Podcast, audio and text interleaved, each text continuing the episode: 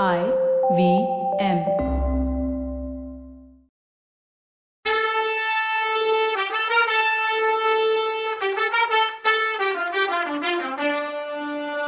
வணக்கங்க. நான் கவிதா பேசுறேன். வெல்கம் டு கதை பாட்காஸ்டின் பொன்னியின் செல்வன். இது எபிசோட் நம்பர் தொண்ணூத்தி மூணு. யானை துதிக்கையால தூக்குன வானதி எப்படி உயிர் பழைச்சா? இத பத்தி அவளே கெஸ் பண்ணிட்டாளே. எஸ் அதுதான் ரைட்டு யானை துதிக்கைய தூக்கி அலேக்கா அவளை தூக்கி எரியல. மேல தூக்கி அம்பாரி மேல தான் விட்டுச்சு. அங்க தர மரபுல இருந்த குந்தவை அவளை வாரி அணைச்சு மடியில போட்டுக்கிட்டா. முதல் மந்திரியும் பல்லக்கில் ஏறிக்கிட்டு அம்மாடி போயிட்டு வரட்டுமா? ஓ பிரயாணம் நல்லபடியா அமையட்டும். அதோட முடிவும் நல்லபடியா இருக்கட்டும்னாரு. ஐயா உங்க உதவிக்கு ரொம்ப நன்றினா குந்தவை. தேவி இவளை போய் கோழன்னியே அவளை மாதிரி நெஞ்செழுத்தக்காரிய நான் பார்த்ததே இல்லைன்னாரு. உடனே குந்தவை முன்னாடியெல்லாம் அவ கோழையாத்தான் இருந்தா. கொஞ்ச நாளாதான் அவளுக்கு இவ்வளோ தைரியம் வந்துருச்சுன்னா. தேவி நீ கொடுத்த பிராக்டிஸ் தான் இவ்வளவுக்கும் காரணம். அந்த பொண்ணு என்ன பயங்கர ராட்சசன்னு திட்டிருப்பா. போனா போகுது. என்னை பத்தி எவ்வளோ பேர் எத்தனை விதமா நினைச்சிட்டு இருக்காங்க. நான் அதுக்கெல்லாம் கவலைப்பட போறதில்ல. போயிட்டு வரேன்னாரு. இப்படி சொல்லிட்டு அவர் பல்லக்கில் ஏறினதும் அவர் வீரர்கள் பல்லக்க தூக்கிட்டு கிளம்பிட்டாங்க. அவரோட சேர்ந்து அவரோட பரிவாரமும் கிளம்பிடுச்சு. முதல் மந்திரி போன கொஞ்ச நேரத்துக்கெல்லாம் மழை பிடிச்சிக்கிச்சு. மழையை பொருட்படுத்தாம பல்லக்கு தூக்குன ஆளுங்க போயிட்டே இருந்தாங்க. மழை குறையிற சமயத்துல பல்லக்கு நின்னுச்சு. ஏன் நிக்கிறீக்கன்னு முதல் மந்திரி கேட்டாரு. சாமி இந்த மரத்தடியில யாரோ கீழே கிடக்காங்கன்னு சொன்னா ஒருத்தன். அவன் காட்டின இடத்துல யாரோ நிஜமாவே கீழே கிடக்கிறத முதல் மந்திரி உத்து பார்த்தாரு. மின்னல் வெளிச்சத்துல உண்மைதான்னு தெரிஞ்சுது. இறங்கி பார்த்தாரு. பக்கத்துல போனப்போ மொனகிற சத்தம் கேட்டுச்சு. யார் இங்கேன்னு கம்பீரமா கேட்டாரு. அதுக்கு பதில் தர்ற மாதிரி யாரு? முதல் மந்திரி குரல் மாதிரி இருக்கேன்னு சத்தம் வந்துச்சு. ஆமா நான் தான். நீங்க யாருன்னு விசாரிச்சாரு.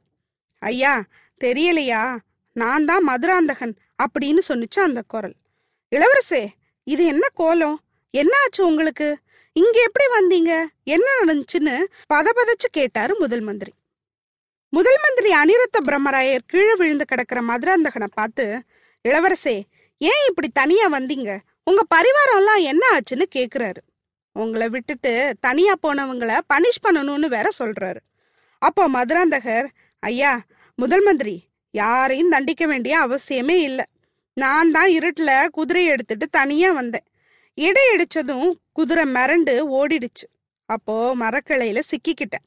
குதிரை எங்க போச்சோ தெரியல. விழுந்த வேகத்துல கால் சுளுக்கிடுச்சு. இல்ல உடஞ்சிருச்சான்னு தெரியல. யாரும் ஹெல்ப் பண்ணல. நல்ல வேளையா நீங்க இந்த பக்கம் வந்தீங்கன்னா. உடனே முதல் மந்திரி ஐயையோ உங்க அப்பா மகான் கண்டராதித்த தேவர் செஞ்ச புண்ணியம். தலை தப்பிச்சது தம்பரான் புண்ணியம். கொஞ்சம் பொறுத்துக்கோங்க. பல்லக்கில் ஏற்றி விடுறேன். மற்ற விவரம் எல்லாம் நாதன் கோவில்ல என் வீட்டுக்கு போன உடனே பேசிக்கலான்னு சொன்னார். பல்லக்கில் சுந்தர சோழ விண்ணகரம்ங்கிற ஊருக்கு வந்து சேர்ந்தாங்க. அந்த ஊர் பெருமாள் கோயிலுக்கு பக்கத்துல அனிருத்தர் வீடு இருந்துச்சு. அவர் வீட்டில் ஒரு கட்டில்ல இளவரசர் மதுராந்தகரை படுக்க வச்சாங்க. விளக்கு வெளிச்சத்துல பார்த்தப்போ அது சுளுக்குதான்னு தெரிஞ்சுச்சு. ஆனா இளவரசர் என்னமோ ஏதோன்னு பயத்துல இருந்தார். சுளுக்குதான்னு தெரிஞ்சு கொஞ்சம் அமைதியானார். முதல்ல அவருக்கு பெருமாள் கோயில் பிரசாதம் கொடுத்து சாப்பிட வச்சாரு முதல் மந்திரி. அப்புறம் நீங்க கொஞ்சம் தூங்கி ரெஸ்ட் எடுங்க. விடிஞ்சதும் தஞ்சாவூருக்கு போகலாம். என்னோட வர்றீங்கன்னா நான் கொண்டு போய் விடுறேன்னாரு. அதுக்கு மதுராந்தகர் ஐயா நீங்க எவ்வளவோ கெட்டது செஞ்சிருக்கீங்க எனக்கு. அதுக்கெல்லாம் பரிகாரமா இன்னைக்கு ஹெல்ப் பண்ணிட்டீங்க. இதை நான் மறக்கவே மாட்டேன். ஒருவேளை நான் தஞ்சாவூர் ஆண்டா உங்களையே முதல் மந்திரியா வச்சுக்கிறேன்னு சொன்னான். கேட்கவே ரொம்ப காமெடியா இருக்குல்ல? ஆனா இத கேட்டதும் சர்ப்ரைஸ் ஆன அனிருத்தர் இளவரசே நான் இந்த சோழ குலத்துக்காக கடமைப்பட்டவன். என்னால முடிஞ்ச உதவியும் ஆலோசனையும் செய்யறது என் கடமை. அதனால நீங்க தனியா எனக்கு நன்றி சொல்லணும்லாம் அவசியம் இல்லை. ஆனா நான் ஏதோ கெட்டது பண்ணிட்டேன்னு சொல்றீங்களே அதுதான் எனக்கு புரியல. கொஞ்சம் பெரிய மனசு பண்ணி அதை சொன்னீங்கன்னா ஏதா செஞ்சு அதை சரி பண்ண பாக்குறேன். கொஞ்சம் சர்க்காஸ்டிக்காவே பேசினார். உடனே மதுராந்தகன் ஐயா நீங்க பெரிய புத்திசாலி கெட்டிக்காரு அப்புறம் ராஜதந்திரி வேற. ஆனா உங்க கெட்டிக்காரத்தனத்தை என்கிட்ட காட்டாதீங்க. எனக்கு எவ்வளோ கெட்டது செஞ்சீங்கன்னு எனக்கு தெரியாதுன்னு நினச்சிட்டு இருக்கீங்களா அதெல்லாம் சொல்ல வேணான்னு பார்க்குறேன் நீங்க எனக்கு இன்னைக்கு பண்ண உதவிக்கு நான் உங்களுக்கு செய்ய வேண்டியது இருந்தால் ஏதாவது சொல்லுங்கன்னா அனிருத்தர் சிரிச்சுக்கிட்டே இளவரசே நீங்க எனக்கு நன்றி சொல்ல ஒரு வழி இருக்கு. நான் சொல்றத கொஞ்சம் கேளுங்க. இந்த மாதிரி குதிரை ஏறி தனியா வராதீங்க. பரிவாரங்கள் முன்னாடியும் பின்னாடியும் வர ரதத்துல வாங்க. அதை விட பல்லக்கில் வந்தா சேஃப் காலம் கெட்டு கிடக்கு. மக்கள் பல வகையில டென்ஷனா இருக்காங்க. இன்னைக்கு பழையாறையில பாத்தீங்கள்ல அதை விட மூடு பல்லக்கு அதாவது தெர போட்ட பல்லக்கில் வர்றது நல்லது. அது கூட பழுவூர் ராணி பல்லக்கா இருந்தா இன்னும் சூப்பர் யாரும் சந்தேகப்படவே மாட்டாங்கன்னு ஒரு போடு போட்டார். மதுராந்தகன் அசந்து போயிட்டான். கொஞ்சம் பயந்துட்டான்னு கூட சொல்லலாம். என்ன? என்ன சொன்னீங்க? பழுவூர் ராணி பல்லக்கில் என்ன போக சொன்னா என்ன அர்த்தம்? என்ன அவமானப்படுத்துறீங்களா? அப்படின்னு கேட்டான். அவன் வார்த்தை கொளறுனுச்சு. உடனே அனிருத்தர் இளவரசே பழுவூர் ராணி பல்லக்கில் போறத எப்போல இருந்து நீங்க அவமானமா நினைக்கிறீங்க?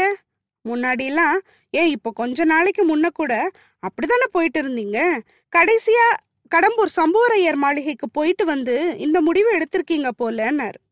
ஷாக் ஆயிட்டா மதுராந்தகன். ஏதோ பேய் கதை கேட்ட மாதிரி ஆயிடுச்சு அவன் முகம். தட்டு தடுமாறி கடம்பூர் மாளிகைக்கு நான் எப்போன்னு அதுக்கு மேல காத்து தான் வந்துச்சு. அனிருத்தர் ரொம்ப தெம்பா நீங்க ஆடி பதினெட்டாம் பேர் அன்னைக்கு பெரியவரோட போனீங்கள்ல கடம்பூருக்கு? அதை தான் சொல்றேன். நீங்க பழுவூர் ராணி பல்லக்குல போனது என்னவோ எனக்கு பிடிக்கல தான் ஏன்னா பல்லக்குங்கிறது என்ன மாதிரி கிழவங்க போறதுக்கு நல்லது. உங்கள மாதிரி யங்ஸ்டர்ஸ் யானை மேலேயோ குதிரை மேலேயோ போகலாம். ஆனா குதிரை ஓட்டுறதுக்கு ட்ரைனிங் வேணும். உங்க உடம்பு சரியானதும் ட்ரைனிங் எடுத்துக்கலான்னாரு உடனே ஒரு குதிரை கூட ஓட்ட தெரியாதவன்னு தன்னை நக்கலா சொல்றாரோன்னு கோவம் வந்துடுச்சு மதுராந்தகனுக்கு. அது உண்மைதானே? அதனால மரியாதை குறைஞ்சு ஐயாலாம் போய் அன்பில் அனிருத்தரே அப்படின்னா. அன்பில் அனிருத்தரே ஜாகிரத என்னை அவமானப்படுத்துற மாதிரியே பேசுறீங்க. ஏதோ இன்னைக்கு ஒரு ஆக்சிடென்ட் ஆகி நான் விழுந்துட்டேன். அதுக்கு போய் பல்லக்கில் போன்றீங்க. அதுவும் பழுவூர் ராணி மூடு பல்லக்குன்றீங்க. எல்லாத்தையும் நான் நீங்கள் எனக்கு செய்கிற உதவிக்காக பொறுத்துக்கிறேன்னா. உடனே அனிருத்தர் நீங்கள் பொறுமையாக இருக்கிறது ரொம்ப சந்தோஷம். பொறுத்தார் பூமி ஆழ்வாருங்கிறது முதுமொழி.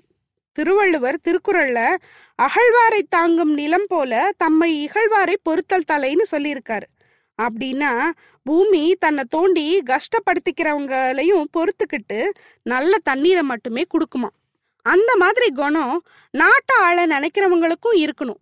என்ன மாதிரி கிழமை ஏதாவது சொன்னா கூட உங்கள மாதிரி நாட்டை ஆள போறவங்க பொறுத்துக்கணும்னு சொல்லி முடிச்சாரு. இத கேட்டதும் இன்னும் கோபமாயிட்டா மதுராந்தகன். அப்படின்னா என்ன சொல்றீங்க? நான் இந்த சோழ நாட்டை ஆள விரும்புறேன்னு சொல்றீங்களான்னு கேட்டான். அதை கேட்கும்போது உதடு துடிச்சுது அவனுக்கு. பயங்கர கோவத்துல புருவமெல்லாம் நெரிச்சான்.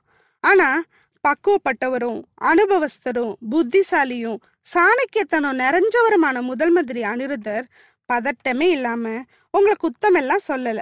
நீங்க நாட்டை ஆளணும்னு நினைக்கிறது எப்படி குத்தமாகும்? நீங்க யாரு? வீராதி வீரர் விஜயாலய சோழர் வழிவந்த மகான் சிவஞான கண்டராதித்தரோட பையன். உங்களுக்கு சோழ சிம்மாசனம் ஏறுறதுக்கு சகல ரைட்ஸும் இருக்கு. அதை யார் குத்தோன்னு சொல்லுவா? ஆனா அதுக்காக சீக்கிரட்டா சதியிலலாம் இன்வால்வ் ஆகணும்னு யாராவது ஐடியா கொடுத்தா அதை நம்பாதீங்க. ஒரே ஒரு விஷயம் நான் சொல்றத கேளுங்க. உங்களை பெத்தவங்க நீங்க சிவபக்தனாவே இருக்கணும்னு விரும்பினாங்க. நீங்களும் அந்த மாதிரி இருந்தீங்க. ஆனா இப்போ ரீசண்டா நீங்க மனம் மாறி இருக்கீங்க. அதை பத்தி குறை சொல்ல யாருக்குமே உரிமை இல்லை. நீங்க தைரியமா டைரக்டாவே உங்க உரிமை அதாவது நாடாளுற உரிமையை பத்தி எனக்கு உரிமை இருக்குன்னு கேட்கலாம். சக்கரவர்த்திட்டே கேளுங்க. ஆனா அதை விட்டுட்டு இந்த காளாமுக கூட்டத்துக்கிட்ட ஆதரவு கேட்கறதுக்காக இந்த அமாவாசை கும்மிருட்டுல தனியா கொள்ளிடக்கரைக்கு போக வேண்டிய அவசியம்தான் என்ன? இல்ல கடம்பூர்ல சதிக்கூட்டத்துல திருட மாதிரி நைட்டு கலந்துக்க வேண்டிய அவசியமும் கிடையாது. இந்த மாதிரி உங்களுக்கு அட்வைஸ் பண்றவங்களை கிட்டையே சேர்க்காதீங்கன்னு சொன்னார். மதுராந்தகனுக்கு பயங்கர கன்ஃபியூஷன் இதெல்லாம் எப்படி இவருக்கு தெரிஞ்சிச்சு? நினைக்க நினைக்க பயம் ஒரு பக்கமும் ஆத்திரம் ஒரு பக்கமும் வந்துச்சு. இதெல்லாம் எப்படி உங்களுக்கு தெரியும்? யாராவது என்கிட்ட ஃப்ரெண்டா நடிச்சுக்கிட்டு உங்ககிட்ட வந்து சொல்லி கொடுக்குறாங்களா? அப்படின்னு கேட்டான். அதுக்கு முதல் மந்திரி அதை தெரிஞ்சுக்கிட்டு என்ன பண்ண போறீங்க? இந்த பேரரசு முழுசும் எனக்கு கண்ணும் இருக்கு காதும் இருக்கு. எனக்கு தெரியாம எதுவுமே நடக்காது சோழ நாட்டுலன்னாரு.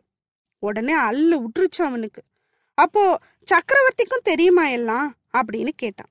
இல்ல அவருக்கெல்லாம் தெரியாது. என் கண்ணும் காதும் எனக்கு சொல்ற ரகசியம் எத்தனையோ என் நெஞ்சில இருக்கு. அவசியம்னா தான் அத்தனையும் வெளியில வரும்னாரு. உடனே அவன் ஆமாமா உங்க நெஞ்சில இருக்க ரகசியங்கள்லாம் வெளியில வந்தா சோழ நாடே நடுங்கி போயிடும்ல அப்படின்னு நக்கலா சொன்னான். அத முதல் மந்திரி கவனிக்காத மாதிரி சக்கரவர்த்தி என்னோட ஃப்ரெண்டு தான். ஆனாலும் அவர் அறியாத ரகசியம் கூட என்கிட்ட இருக்கு. அவர் ஏற்கனவே உடம்பு முடியாம இருக்கார்.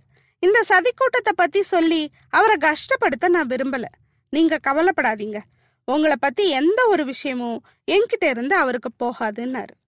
உடனே என்ன என் மேல அவ்வளோ கரிசனம் திடீர்னு? அப்படின்னு கேட்டுட்டு சிரிச்சான் அவன். அதுக்கு அவரு உங்க மேல மரியாதையும் அன்பும் திடீர்னு வரல. எப்பவுமே இருக்கு. அதை காட்டுறதுக்கு சான்ஸ் இப்பதான் கிடைச்சிருக்குன்னாரு. ஆமா ஆமா இன்னைக்கு தான் உங்களுக்கு சந்தர்ப்பம் கிடைச்சிச்சு. கொஞ்ச நாளைக்கு முன்னாடினா நான் விழுந்து கிடந்த மரத்தடியிலேயே என்னை கழுத்து நெரிச்சு கொன்னு இருப்பீங்கன்னா இதை கேட்டதும் அனிருத்தர் காதை பொத்திக்கிட்டு நாராயணா நாராயணா இது என்ன வார்த்தை சொல்றீங்க? அப்படின்னு கேட்டார். உடனே மதுராந்தகன் சும்மா எனக்கு ஒன்றும் தெரியாதுன்னு நினைக்காதீங்க. நான் என் அம்மாவோட வயிற்றுல இருக்கும்போதே நீங்க எனக்கு எதிராக சதி பண்ண ஆரம்பிச்சிட்டீங்க. நான் வெளியில இந்த பூமியில வந்ததும் என்னை கொல்றதுக்கு ஆள் ரெடி பண்ணி வச்சிருந்தீங்க. ஆமாம் தானே? உண்மைன்னு நீங்க ஆச்சரியப்படுறத வச்சே தெரியுதே. ஓ இதெல்லாம் எனக்கு எப்படி தெரியும்னு பாக்குறீங்களா? இந்த சோழ நாட்டுல பயங்கர ரகசியங்கள்லாம் தெரிஞ்சவரு நீங்க ஒருத்தர் தானே நினைச்சீங்களான்னு கேட்டு நக்கலா சிரித்தோம் அடுத்த எபிசோட்ல பார்க்கலாம். அது வரைக்கும் நன்றி வணக்கம்.